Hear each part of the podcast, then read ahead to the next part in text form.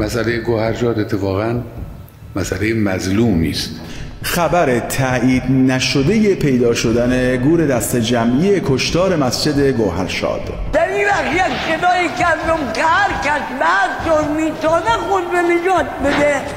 قریب دو هزار نفر در مسجد گوهرشاد به شهادت رسیدن چه قتل عام کرد در مسجد گوهرشاد داستان مسجد گوهرشاد در رابطه با کشف هجاب نبود.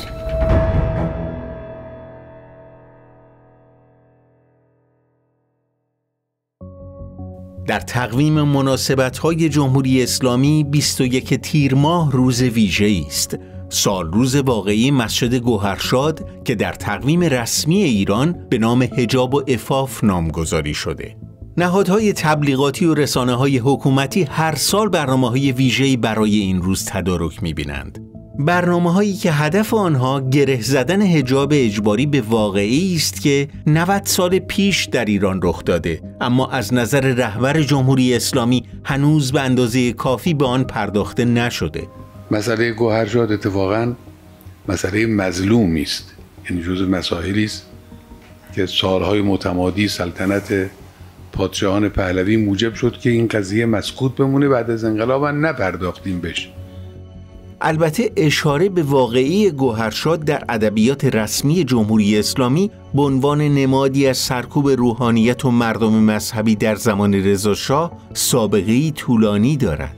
اون که اون اظهار اسلامیت می‌کرد در جوار حضرت رضا چه کرد و چه قتل عام می‌کرد در مسجد گوهرشاه و معبد مسلمین. با این حال در سالهای اخیر تمرکز تبلیغات حکومتی روی مسئله کشف هجاب به شکل محسوسی بیشتر از گذشته شده است. مسجد گوهرشاد آن زمان مکان اعتراضی شد. علیه کشف هجاب رضاخانی. اعتراضی که موجب کشدار وسیع مردم مشهد شد. کشدار مردم در مسجد گوهرشاد مشهد. رخدادی در اعتراض به سیاست دولت درباره اجباری کردن پوشش زنان و مردان. در واقعیت اما واقعی مسجد گوهر شد چنان که برخی روحانیون صاحب مقام هم از آن می کنند ارتباطی با هجاب ندارد. داستان مسجد گوهر شاد برخلاف اون چه در اذهان هست و هی میگن در رابطه با کشف هجاب نبود. در رابطه با وحدت لباس روحانیت و غیر روحانی بود. بهانه واقعی گوهرشاد بخشنامه بود که در راستای قانون متحدالشکل شدن لباس مردان را ملزم می کرد به جای کلاه یک لبه پهلوی کلاه تمام لبه یا شاپو به سر کنند. تاریخ رسمی کشف هجاب حدود شش ماه بعد از واقعه گوهرشاد در هفته دی 1314 است. روزی که همسر و دختران رضاشاه بدون هجاب در انظار عمومی ظاهر شدند.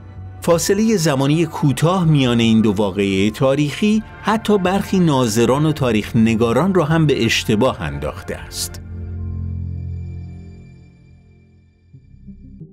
در این میان دستگاه های تبلیغاتی جمهوری اسلامی نیز بی به واقعیت های تاریخی تلاش می کنند گوهرشاد را به نفع گفتمان دفاع از حجاب اجباری مصادره کنند برای رسیدن به این هدف در روایت حادثه گوهرشاد دست می‌برند دلایل وقوع آن را تغییر می‌دهند و در نهایت برای اثرگذاری بیشتر آمار جعلی منتشر می کنند. یکی از اصلی ترین منابع واقعه گوهرشاد کتاب خاطرات سیاسی سید محمد علی شوشتری است که در آن زمان نماینده مخصوص شاه در آستان قدس رضوی بود. هم در روایت شوشتری و هم در روایت سایر راویان قائله با دستور تغییر لباس و تبدیل کلاه پهلوی به کلاه شاپو آغاز شد. آیت الله سید حسین تباتبایی قومی از مراجع تقلید وقت برای ابراز مخالفت با بخشنامه تغییر کلاه مردانه و تغییر نظر شاه از مشهد به تهران می رود. شاه اما با او دیدار نمی کند و محل اقامتش نیز توسط نیروهای حکومتی محاصره می شود.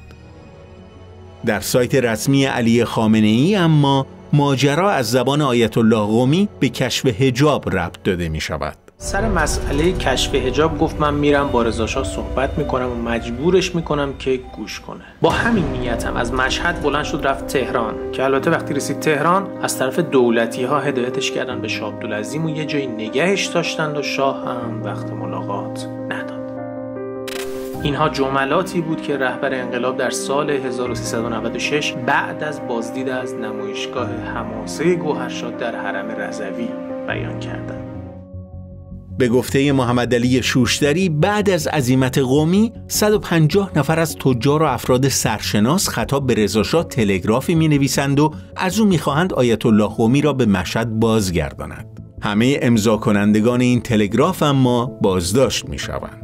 در بهبوهه همین اتفاقات محمد تقی بهلول منبری تحت تعقیب وارد مشهد می شود و جریان اعتراضات در مسجد گوهرشاد را در دست می گیرد. اما باز هم خبری از هجاب نیست بهلول و معترضان مسجد گوهرشاد چهار خواسته مشخص دارند بازگرداندن آیت الله قومی، آزاد شدن کسانی که تلگراف زدند، عفو عمومی و لغو اجبار پوشیدن کلاه شاپو.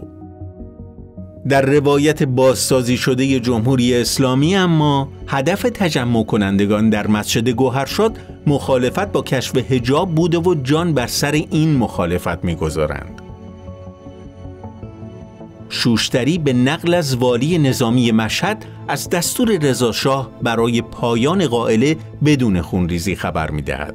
البته این قائله بدون خونریزی خاتمه پیدا نمی کند. در این وقت یک صدایی کردم که هر کس بعد طور می‌تونه خود به نجات بده سرباز ها که فهمیدن که ما تسلیم نمیشیم تیراندازی را از پشت سر ما شروع کردن تعداد دقیق کشته شدگان گوهرشاد مشخص نیست اما دستگاه تبلیغاتی جمهوری اسلامی از کامیونهای حامل اجساد و دفن هزاران قربانی در گورهای دست جمعی حرف می‌زنند و با این مزامین آثار هنری تولید می کنند.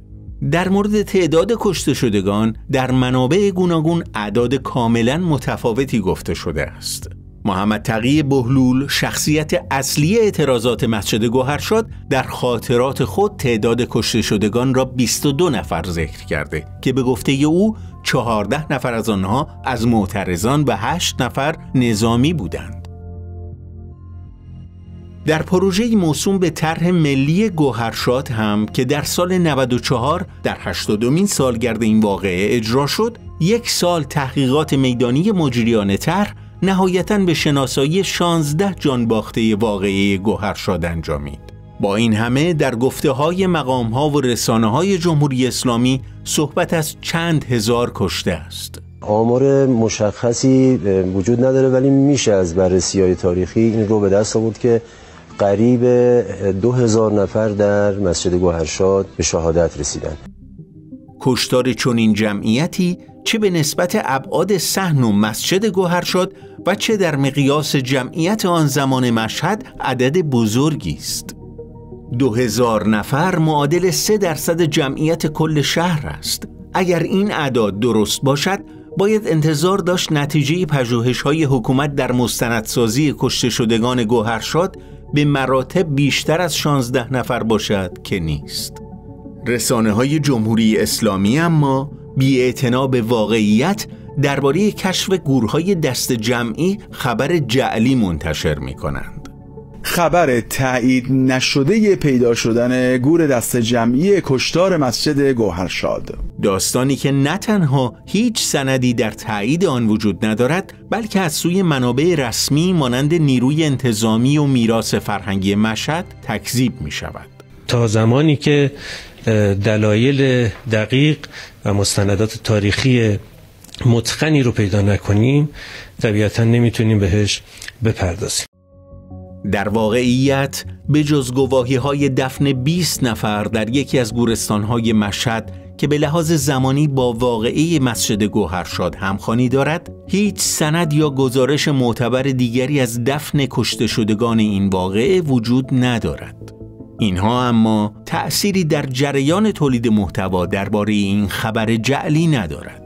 کشف یک گور دست جمعی از دوران پهلوی ها در گودال خشتمال های مشهد مربوط به حادثه کشدار مسجد گوهرشاد هرچند مورد تایید میراث فرهنگی قرار نگرفته اما برای کاربرای شبکه های اجتماعی یک گذشته تاریخی تلخ رو تدایی کرده. نه دهه پس از سرکوب معترضان گوهرشاد حکومت از آن برای توجیه هجاب اجباری و خشونتی که برای اعمال آن به کار می‌برد استفاده می کند. سالهاست جمهوری اسلامی سعی می کند با روش های مختلف از جمله دستکاری واقعیت های تاریخی پدیده هجاب اجباری را توجیه و تبلیغ کند. محصول این تلاش حجم عظیمی از اخبار جعلی و گمراه کننده است.